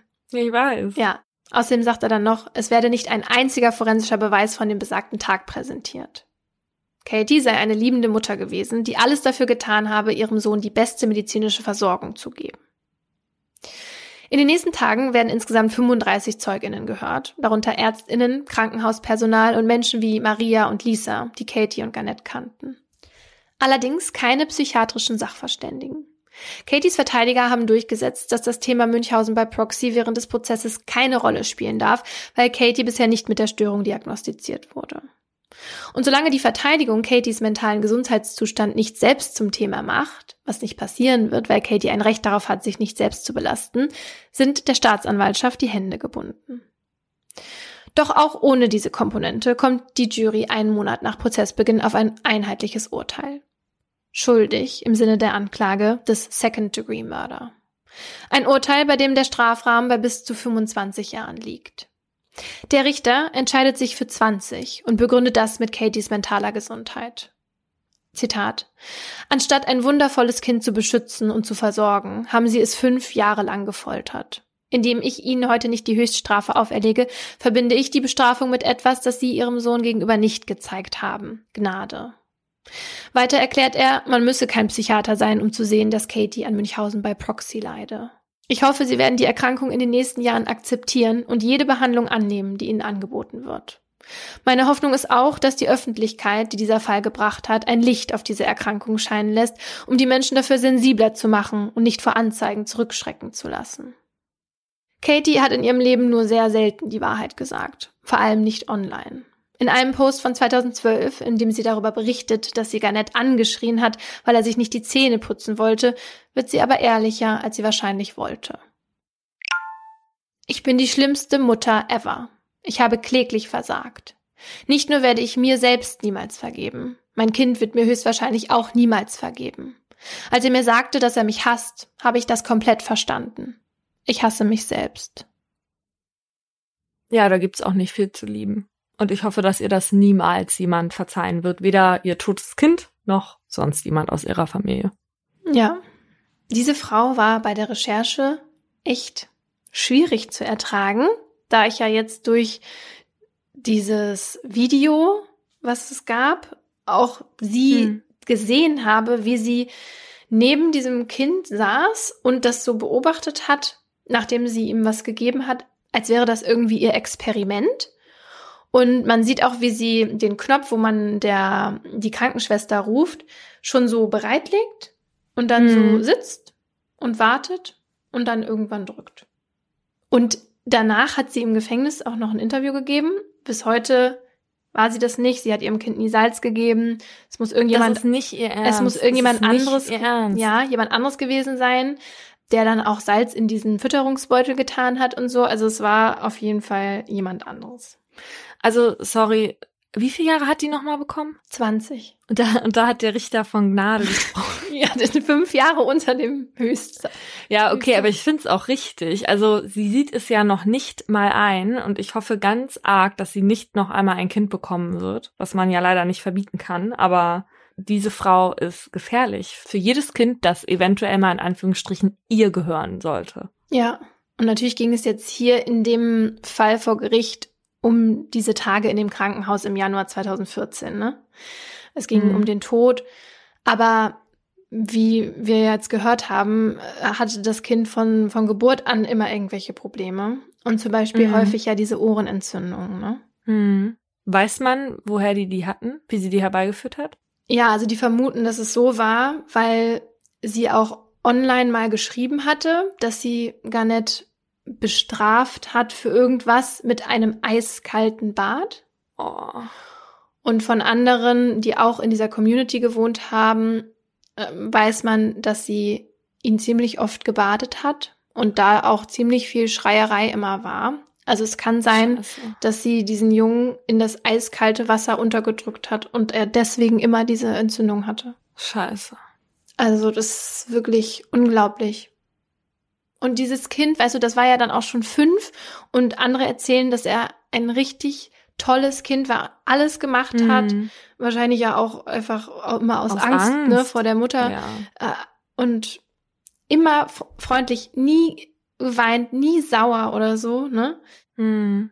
Also was ich an diesem Fall auch so schlimm finde, ist, dass die Leute, die dachten, sie ist eine tolle Mutter und ihr die Aufmerksamkeit dafür geben, die eine Mutter, die wirklich toll ist und die sich wirklich aufopferungsvoll um das Kind kümmert, verdient, dass die das im Grunde genommen ja dann auch noch unwissend unterstützt haben und supportet haben. Ja, das stimmt. Weil das ist ja das, was sie wollte. Sie wollte die Aufmerksamkeit und die hat sie halt eben online bekommen von wahrscheinlich auch nicht nur ihrem Freundeskreis, sondern sondern von der ganzen Welt. Ja, da waren so viele Frauen, die da wirklich auch emotional eine Bindung zu diesem Kind aufgebaut haben, immer mhm. gebetet haben und ihr alles geschickt haben und so. Also äh, man kann das gar nicht glauben, wirklich. Ich finde, das ist halt generell eigentlich ein Problem mit Social Media. Du bist ja da, um irgendwas in die Welt zu geben und um dafür auch irgendwie was zurückzubekommen. Und manchen gibt das ja ganz viel, wenn sie Aufmerksamkeit kriegen. Und manche posten dann vielleicht auch extra was Freizügigeres oder extra was, wo sie obwohl sie das eigentlich so gar nicht sind oder oder posten irgendein Bild, wo sie drauf lächeln, obwohl es ihnen gerade ganz schlecht geht, nur um irgendeinen so seelenlosen Like dafür zu bekommen. Ja. Und ich finde das generell, ich beobachte das immer ganz viel bei Leuten, die ich kenne. Jetzt nicht so bei Privatpersonen, die ihr Profil auf privat gestellt haben oder die jetzt irgendwie, weiß ich nicht, 100 Follower haben. Ne? Mhm. Aber wir arbeiten ja in der Medienwelt und kennen ja dementsprechend auch viele Leute, die in der Öffentlichkeit sind. Wenn man selber eine Erkrankung hat und das teilt, finde ich das absolut unbedenklich und finde das auch gut, dass man so irgendwie seinen Weg sucht, damit umzugehen und vielleicht auch andere mitzunehmen auf die Reise, die eine ähnliche Diagnose bekommen haben ja, oder total. die aufzuklären oder beispielsweise wie bei Visavi, die eine ganz schlimme Covid-Erkrankung hatte, einfach um den Leuten zu zeigen, was passieren kann. Sowas, ja. ne? Was ich aber in den meisten Fällen echt problematisch finde, ist, wenn Leute die Krankheiten anderer Leute benutzen oder deren Tod mhm. oder irgendein Leid von denen, weißt du? Also, also weiß ich nicht, ob ich, ich das schon mal hier gesagt habe, aber ich finde das irgendwie doof, wenn Leute, die in der Öffentlichkeit stehen, ihre hundertjährige Oma im Rollstuhl durch die Gegend fahren und auf Social Media zeigen, was für ein toller Enkel die sind oder ja. Urenkel oder was weiß ich. Oder Bilder von kranken Familienangehörigen an Schläuchen im Krankenhaus, die das vielleicht gar nicht wollen oder nicht bei Bewusstsein sind oder so und dann da einen Text schreiben, wie, wie schlecht es denen geht. Ich kann das verstehen, dass es denen schlecht geht, aber am Ende bleibt bei mir immer dieser Beigeschmack. Aufgefangen werden sie da sowieso nicht. Keine fremden Menschen werden denen wirklich ernsthaft Trost spenden können. Und dass es vor allem auch darum geht, Feedback zu bekommen von irgendeiner Community. Ja, und tatsächlich sieht man auch, dass durch dieses ganze Social Media Ding, dass Leute, die bei Proxy haben, dass sich das nochmal verstärkt bei denen. Und es gibt auch tatsächlich den Begriff Münchhausen bei Internet. Den hat der Psychiater Dr. Mark Feldmann erfunden, weil der eben das erkannt hat, dass es da diesen Verstärkungseffekt gibt. Das Ding ist natürlich, das siehst du bei den bei Proxy-Elternteilen ja häufig, die suchen ja ganz oft den Weg nach draußen. Also sei es jetzt im Internet oder in den anderen Fällen, die wir so kennen, die setzen sich dann halt in eine Fernsehtalkshow ja. und reden dann darüber, wie schlecht es denen geht. Die finden irgendwie den Weg in die Öffentlichkeit, um noch ein größeres Publikum abzugreifen, was denen noch applaudiert. Ja. Ja, und wie man ja schon so an unseren Reaktionen hier merkt, ist es einfach nicht nachvollziehbar, wie eine Mutter ihr eigenes Kind krank machen will und auch leiden sehen will. Wir sind ja jetzt keine Mütter, aber das sieht Fussel sicherlich anders. Also Mütter von menschlichen Kindern. Ja. Aber ne, man kriegt das ja schon mit, dass, dass diese Mütter dann nicht ertragen können, wenn das Baby seine erste Spritze bekommt oder so, ne? Und so richtig gibt es auch bis heute keine allgemein anerkannte Erklärung für diese Verhaltensweisen in der medizinischen Fachliteratur. Man geht aber davon aus, dass es halt eben irgendwie mit der Aufmerksamkeit zu tun hat. Mit dieser Rolle der aufopferungsvollen Mutter, die dann Sympathie, Unterstützung und Anerkennung bekommt. Und das hat man ja jetzt auch an Katie krass gesehen. Aber die hat sich nicht nur emotionale Aufmerksamkeit ergaunert, sondern auch finanzielle. Die ist nämlich immer wieder von einer Kirchengemeinde zur nächsten gehopst ähm, und hat da Spenden bekommen. Und auch im Internet wurden ihr, wurde ihr viel überwiesen. Mhm. Und da hat die dann auch noch mal richtig Geld gemacht. Ja, und die Leute, die denken, die unterstützen da was Gutes, ne? Ja. Es ist wirklich so perfide. Diese finanzielle Komponente, die spielt immer mal wieder eine Rolle bei solchen Fällen. So war das auch bei Maike B., die ihre Kinder über Jahre lang krank gemacht hat, sich für sie Arthritis und die Glasknochenkrankheit ausgedacht hat und ihre Söhne bis ins Teenageralter in den Rollstuhl gezwungen hat. Für die war auch Aufmerksamkeit ganz wichtig. Die hat sich auch von Stern TV begleiten lassen und sich im Live-Fernsehen als selbstlose Mutter, die Unglaubliches für ihre kranken Kinder geleistet hat, dargestellt. Aber bei der ging es auch ganz klar um Geld. Und es ging bei ihr sogar dann so weit, dass sie ihre Kinder vor so einer Begutachtung durch den medizinischen Dienst gebrieft hat. Also so nach dem Motto, ihr müsst jetzt heute ganz doll krank tun, weil ich euch sonst bald nicht mehr so viele schöne Dinge kaufen kann. Mhm. Und so hatten alle drei Söhne am Ende Pflegestufe 1 und Maike B. damit knapp 500 Euro Pflegegeld im Monat pro Kind. Zusammengerechnet soll sie damit Krankenkassen und Ämter um mehr als 140.000 Euro betrogen haben. Wahnsinn. Ja, und hinter diesen egoistischen Motiven stehen in der Medizin natürlich auch mögliche Ursachen, von denen uns auch Professor Uwe Teves erzählt hat. Diese Täter oder Täterinnen leiden ja selbst an äh, Defiziten, an psychischen Defiziten, sind häufig selbst bindungsgestört, haben eine schwierige Biografie aufzuweisen mit enormen Belastungen in Herkunftsfamilien. Und es werden häufig Fälle berichtet darüber, dass diese Eltern sich in, selbst in helfenden Berufen befinden, die sich also sehr stark für andere aufopfern und immer dieses Gefühl haben, ich mache viel durch, ich tue viel für andere, äh, ich selbst bekomme keine Anerkennung von anderen dafür. Und dann versuchen sie sich diese Zuwendung zu erschleichen, diese Fürsorge, das Mitleid, das Mitgefühl als Entschädigung für das, was sie selbst in ihre sozialen Beziehungen vergeblich investiert haben. Und äh, das kann sich verselbstständigen. Das kann äh, jeder bestätigen, der sich über die freundliche Zuwendung von professionellen Helfern fühlt, der es genießt. Ja, wenn man sich die Vergangenheit von Betroffenen anschaut, findet man tatsächlich überdurchschnittlich häufig emotionale Vernachlässigung und Einsamkeitsgefühle in der Kindheit. Bei einer Untersuchung des Psychologen Gregory Yates und seinem Team aus dem Jahr 2017 kam heraus, dass ein Drittel der Betroffenen als Kind selbst misshandelt wurde. Außerdem hatten genauso viele selbst schon einmal eine Krankheit vorgetäuscht und gelogen. Ja, so wie Bettina eben auch, weil offenbar hatte die ja schon in jungen Jahren gelernt, dass diese Krankheiten ihr Aufmerksamkeit und Vorteile verschaffen. Ja, und oft ist dann halt eben der Übergang zwischen dem Münchhausen und dem Münchhausen-Stellvertreter-Syndrom fließend. Und dahinter vermutet man eine gestörte Identität der Betroffenen, die zu ihren Kindern eine so enge und symbiotische Beziehung haben, dass sie sich selbst da gar nicht abgrenzen können. Das hatte ja auch der Gutachter in deinem Fall auch schon erklärt. Hm. Was auch oft im Zusammenhang mit bei Proxy vorliegt, ist eine Persönlichkeitsstörung, weil häufig leiden die Betroffenen unter Störungen, die gekennzeichnet sind durch impulsives, dramatisierendes, antisoziales oder narzisstisches Verhalten. Auch Depressionen oder Essstörungen finden sich überdurchschnittlich häufig quasi bis das Münchhausen-Stellvertreter-Syndrom diese ganzen Leiden dann für einen Moment aus dem Blick rückt, weil es dann halt nur noch um das Kind geht und ihre Rolle als aufopfernde Mutter. Hm. Wir wissen, dass unser Experte für diese Folge vor zu voreiligen Diagnosen warnt, weil so häufig ist das Münchhausen bei Proxy nicht. Ich könnte mir auch vorstellen, dass eventuell Crime-Podcasts den Eindruck erwecken, ja. dass das häufig vorkommt. Das ist aber nicht so. Zahlen aus Deutschland gibt's leider hauptsächlich zu Münchhausen bei Proxy und Münchhausen-Syndrom zusammen. Eine Studie aus dem Fachmagazin Psych kommt 2015 zu dem Ergebnis, dass zwischen einem und 1,5 Prozent der Krankenhausaufenthalte auf eines dieser beiden Syndrome zurückzuführen sind. Aber wie gesagt, da sind halt eben dann auch die dabei, die sich selbst krank machen. Die forensische Psychiatrie der Universität Würzburg hat vor zehn Jahren an 379 Kinderkliniken einen Fragebogen zum Münchhausen-Stellvertreter-Syndrom rumgeschickt und zurück kamen 203 Antwortschreiben und die ergaben, dass es 99 gesicherte und mindestens noch 91 Verdachtsfälle in 96 Kliniken gab und das in einem Zeitraum von im Schnitt elf Jahren.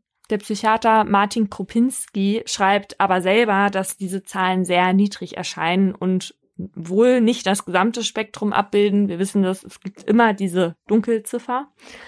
Professor Uwe Teves hat uns aber auch erzählt, dass Schätzungen von zwei bis drei Fällen auf eine Million Menschen ausgehen.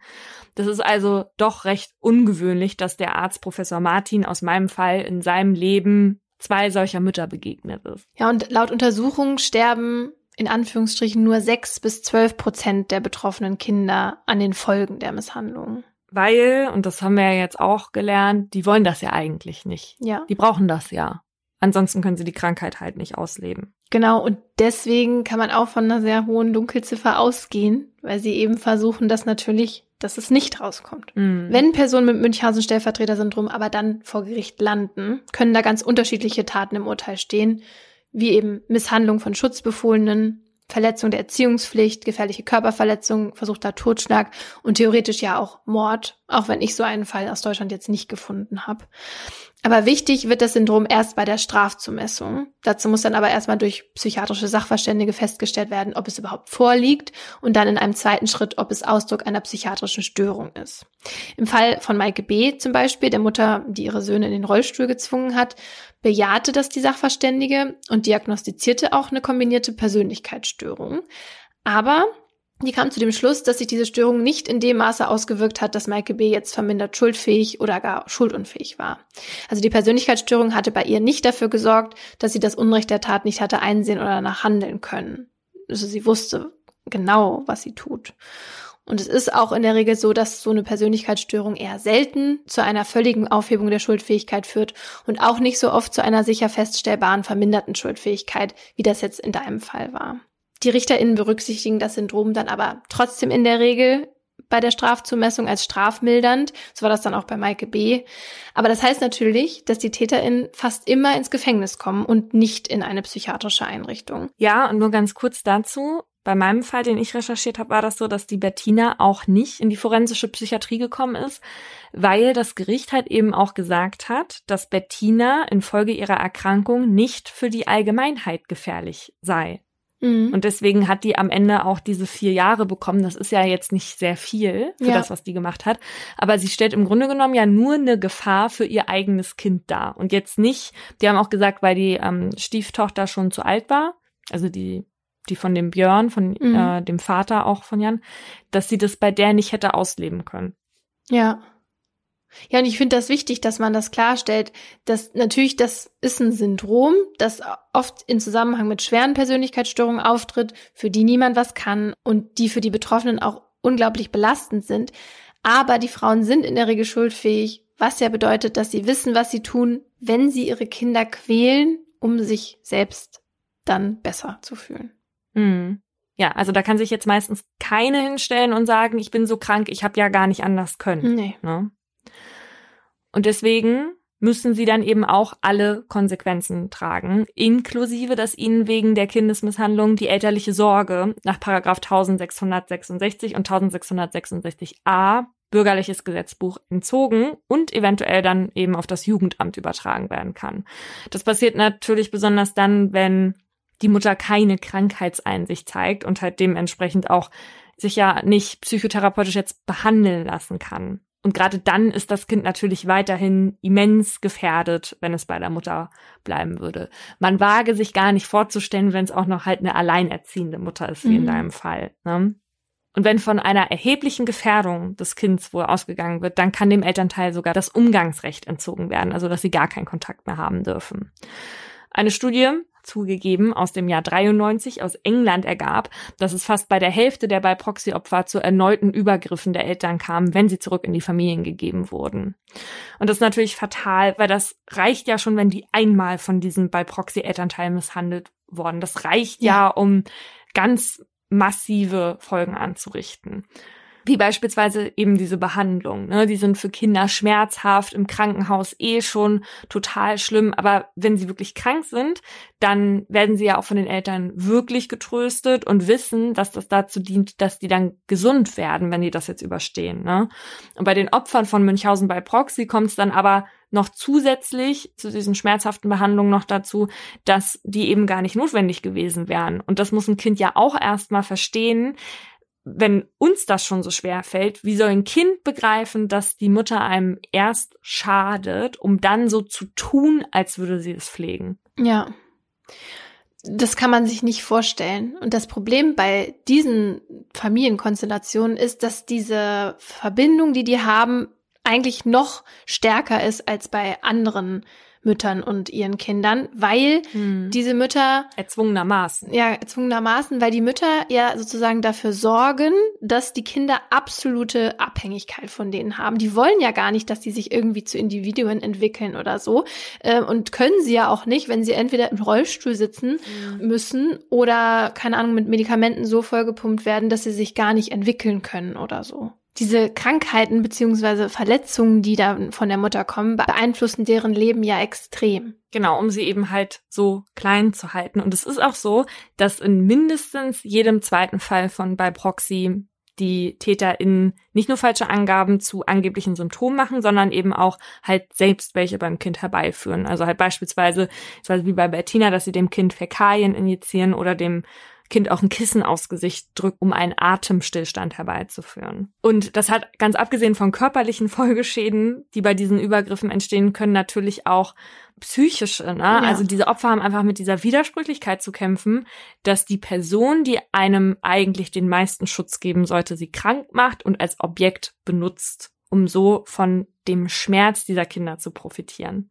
Und diese Betroffenen, die berichten im Nachhinein von einem Gefühl der Ohnmacht, dass man versucht loszuwerden, vielleicht auch indem man die Schuld bei sich selber sucht, um sich selbst einen aktiveren Part zuzuschreiben, den man ja gar nicht hatte, um dann vielleicht ja auch noch die Mutter irgendwie mitzuschützen. Ja, ich habe bei Spiegel TV auch einen Beitrag gesehen, wo zwei Betroffene sprechen über ihre Mutter und denen wurde quasi ihr ganzes Leben lang eingeredet, dass sie schwerbehindert sind.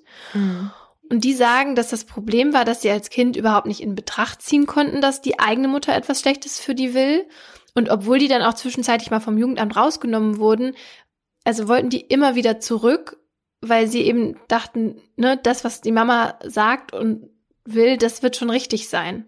Und erst mhm. wirklich, als sie erwachsen waren, haben die drei, sind drei Söhne, haben sie zusammen das realisiert und für sie ist es jetzt besonders schlimm, dass ihre Mutter eben keine Verantwortung übernimmt. Sie sagt nämlich nichts und leugnet alles und dass sie deswegen nicht weißt du, nicht weiterkommen, weil sie sie nicht fragen können und mhm. nach dem Warum und das ist auch so schlimm, ja. weil das würde denen sicher sehr, sehr weiterhelfen, wenn man da mal eine Reue zeigt. Ja, und es hilft, glaube ich, auch einfach, wenn das Elternteil diese Täterschaft zugibt. Ja. Weil sie dann selber viel einfacher dem Elternteil diese Täterschaft auch unterstellen können. Ne? Genau. Worauf ich nochmal zurück will, du hast vorhin ja gesagt, dass die, die Elternteile ja nicht wollen, dass sich die Kinder zu so eigenständigen Individuen entwickeln. Ja. Das kann teilweise für die halt auch gefährlich werden. Ne? Also wie bei deinem Fall mit der Katie stand ja auch im Raum, dass sie das gemacht hat, weil das Kind zu groß wurde, um weiterhin das perfekte Opfer zu sein, sozusagen. Genau, weil er auch schon anfing, halt so viel zu quasseln und so und dass sie ja. Angst hatte, dass er sonst erzählt, was sie halt mit ihm macht. Genau, und da sieht das Elternteil sich natürlich bedroht. Und deswegen, wenn so ein Kind älter wird und sie weiterhin diese bei Proxy-Erkrankung an dem Kind ausleben, dann kommt das teilweise zu ganz absurden Situationen, wie uns der Fall Gypsy Rose Blanchard zeigt. Und bei Gypsy war das nämlich so, die ist ähm, 1991 geboren und seitdem war die immer krank, also zumindest hat ihre Mutter Didi sie das glauben lassen. Und das war genauso wie bei den Kindern von Michael B., also dass Gypsy schon immer im Rollstuhl saß und die, die halt behauptet hat, dass Gypsy an Muskelschwund leide. Und im Laufe der Jahre kamen dann aber immer neue Krankheiten dazu, zum Beispiel Leukämie. Und deswegen darf Gypsy damals halt nie ihre Haare behalten und muss die immer abrasieren lassen von ihrer Mutter. Und ihre Zähne, die verfaulen auch. Also entweder durch äh, diese Medikamente, die sie dann nehmen muss, beispielsweise gegen Epilepsie oder halt auch, weil die natürlich vernachlässigt wurde durch diese Misshandlung und auch unterernährt wurde. Und diese Zähne, die müssen ihr dann irgendwann gezogen werden. Und es gibt diese Bilder von Gypsy mit ihrer Mutter, wie dieses Kind lächelt und halt einfach keine Zähne hat ja. und aber so glücklich ist, weil sie offenbar gerade einen glücklichen Moment mit der Mutter erlebt hat oder was auch immer diesem Kind da erzählt wurde und sie lächelt so und da sind halt keine Zähne drin und ich finde dieses Bild ist halt, das bleibt einem so im Gedächtnis bei diesem Fall. Ja. Und bei Gypsy geht die Mutter auch so weit, die muss auch nachts alleine, also auch wenn niemand dabei ist, an so eine Beatmungsmaschine angeschlossen werden, was finde ich ganz gut zeigt, dass sie Gypsy halt wirklich selber eingeredet hat, dass sie so krank ist. Ne? Mhm. Obwohl Gypsy natürlich die ganze Zeit alleine atmen konnte. Und immer wenn jemand Verdacht geschöpft hat, dann wechselt die halt entweder die Praxis, weil bei der das auch schon ein paar Mal irgendwie aufploppte, oder zieht halt dann mit Gypsy um. Die darf natürlich auch keine Freundinnen haben, weil die Chance, dass dieser Schwindel auffliegt, halt zu groß ist. Und natürlich vereinsamt so ein Kind dann total, ne? Und das versteht ja auch nicht, warum das die ganze Zeit im Rollstuhl sitzen muss, obwohl das eigentlich laufen kann. Ja, und vor allen Dingen, wenn du langsam dann auch in dieses Teenageralter kommst, in das sie dann kommt, mm. ne? wo man ja, nochmal genau. ganz andere Interessen hat und auch vielleicht an Jungs oder so. Ja. Ja, so ist das ja auch. Und das entwickelt sich bei Gypsy, aber sie darf das nicht ausleben. Und die Didi, die setzt sich äh, die ganze Zeit mit ihrer Tochter gemeinsam in so Fernsehsendungen und spricht darüber, wie schlimm die beiden es haben. Und eigentlich hat es ja nur eine Person von den beiden sau schlimm, aber wie schlimm das ahnt ja auch irgendwie keiner. Mhm. Ne? Also naja, und Didi, die gibt dann auch an, dass angeblich ihr Haus vom Hurricane Katrina zerstört wurde. Und daraufhin bekommen die beiden dann durch Spendengelder ein komplettes behindertengerechtes Haus von so einer Hilfsorganisation gebaut. Und es ist so, dass in der Zeit bei den Behörden mehrere Meldungen eingehen, dass Gypsys Krankheiten keine Befunde zugrunde liegen. Es kommt auch mal jemand vorbei, aber die, die ist dann auch in der Lage, Sozialarbeiter davon zu überzeugen, dass ihre Tochter wirklich total krank ist. Und als Gypsy dann halt langsam auch in die Pubertät kommt und in so einem geschlechtsfähigen Alter ist, dann lernt sie einen Mann kennen und sie versucht dann den zu überreden, dass er ihr helfen soll, von der Mutter zu fliehen. Und Didi kommt dann aber dahinter und fesselt dann Gypsy als Strafe an ihr Bett. Das ist einfach so absurd. Es ist halt wirklich wie ein ja wie eine Entführerin mit ihrer Geisel. Ja, ah, so ist das. Ja. So, ja, so ist das wirklich. Weil es ja zu der Zeit dann auch schon das Internet gibt und so sucht Gypsy dann natürlich nachts, wenn ihre Mutter schläft, heimlich nach Freundschaften online, die sie ja sonst nicht haben darf. Und dabei lernt sie irgendwann Nicholas kennen. Und am 14. Juni 2015 findet dann die Polizei Mutter Didi Blanchard in einer Blutlache in ihrem Bett. Und im Haus finden die ErmittlerInnen dann halt alle Überbleibsel von Gypsy, also ein Rollstuhl, ganz viele Medikamente. Aber Gypsy ist halt nicht da. Und die suchen dann quasi nach einer schwer Kranken und mhm. denken sich, naja, die kann ja nicht irgendwie hier über alle Berge sein. Und einen Tag später nehmen sie dann ein offenbar ganz normales Mädchen fest, was halt auch gar nicht in dieses Bild gepasst hat, was die Öffentlichkeit bis dahin von Gypsy hatte. Ja. Und es war am Ende so, ihr Online-Freund Nick, den hatte Gypsy dann überredet, Didi für sie zu töten, während sie im Badezimmer saß und sich die Ohren zuhielt. Und Gypsy wird dann wegen Beihilfe zum Mord zu zehn Jahren Gefängnis verurteilt. Und sie sagt dazu, besser Gefängnis als zehn Jahre mit meiner Mutter. Und 2024 könnte sie auf Bewährung freikommen. Und dann wäre Gypsy 32 Jahre alt und ich glaube das erste Mal in ihrem Leben wirklich frei. Ja, das würde ich ihr sehr wünschen, dass sie dann dann schon rauskommen kann, weil, also sie ist hier ja ganz offensichtlich das Opfer, mhm. das sich nicht anders zu helfen wusste, als sich irgendwen zu suchen, der selber offenbar sehr große Probleme hatte, ähm, diese Frau umzubringen. Weil ich glaube auch nicht, dass Gypsy das hätte selber machen können. Mhm. Weil diese Beziehung, ich glaube, da kann man sich ja gar nicht reinversetzen. Also natürlich hasst sie ihre Mutter dafür, was die alles ihr angetan hat, aber es ist ja immer noch ihre Mutter auch. Und eben die einzige Bezugsperson, die die jemals hatte.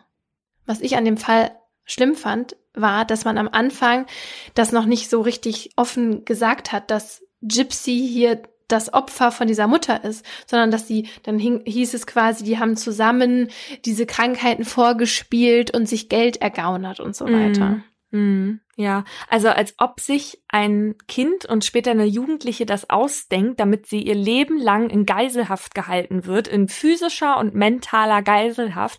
Diese Mutter hat ja auch immer gesagt, dass Gypsy minder intelligent sei und irgendwie äh, die Reife einer Siebenjährigen hätte, obwohl das ein ganz normales Mädchen war. Ja. Und die Mutter hat ihr ja auch gedroht. Also als sie dann das erste Mal irgendwie da ausgebüxt ist, hat sie ja gesagt, sie wird ihr ihre Finger zertrümmern und so. Also normalerweise kommentieren wir ja Urteile nicht so doll, ne? Aber ich finde auch zehn Jahre einfach zu viel. So, also das kann man ja nahezu in Deutschland mit so einem Haustyrannenfall vergleichen. Ja. Da hat's bei uns eine Rechtsfolgenlösung gegeben, weil ungewöhnliche Umstände vorlagen und statt lebenslang waren das 4,5 Jahre und die Frau hat selber im Schlaf abgedrückt, die Waffe ja. gegen ihren Mann da gerichtet. Genau, ich, ich sehe das genauso. Es ist halt dass sie sich gewehrt hat ja. gegen Straftaten, die ihr die ganze Zeit zugefügt wurden. Ja, also schlimmer Fall, bei dem es zwei tragische Schicksale gibt. Ja, das Thema an sich war irgendwie jetzt auch sehr schwer auszuhalten. Ich hoffe aber, dass viele von euch es trotzdem bis hierhin geschafft haben. Wir haben nämlich noch ein wichtiges Update zur Tour.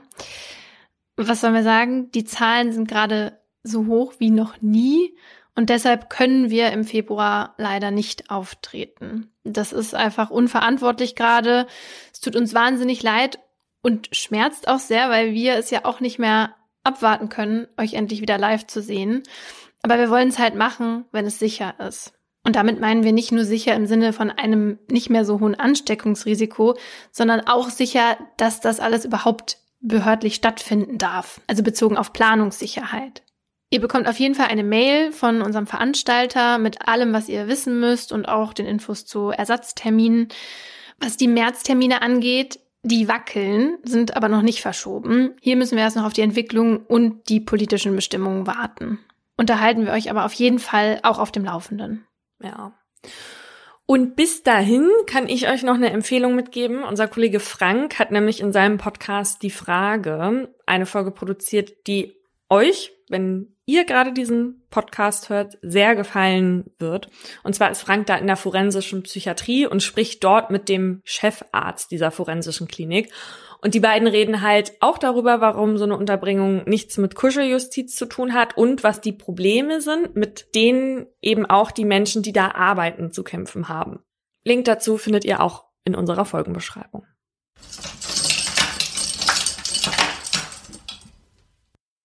Im folgenden Trailer für den Podcast Justitias Wille geht es um Depression und Suizid. Bitte achtet auf euch, wenn ihr reinhört. Ein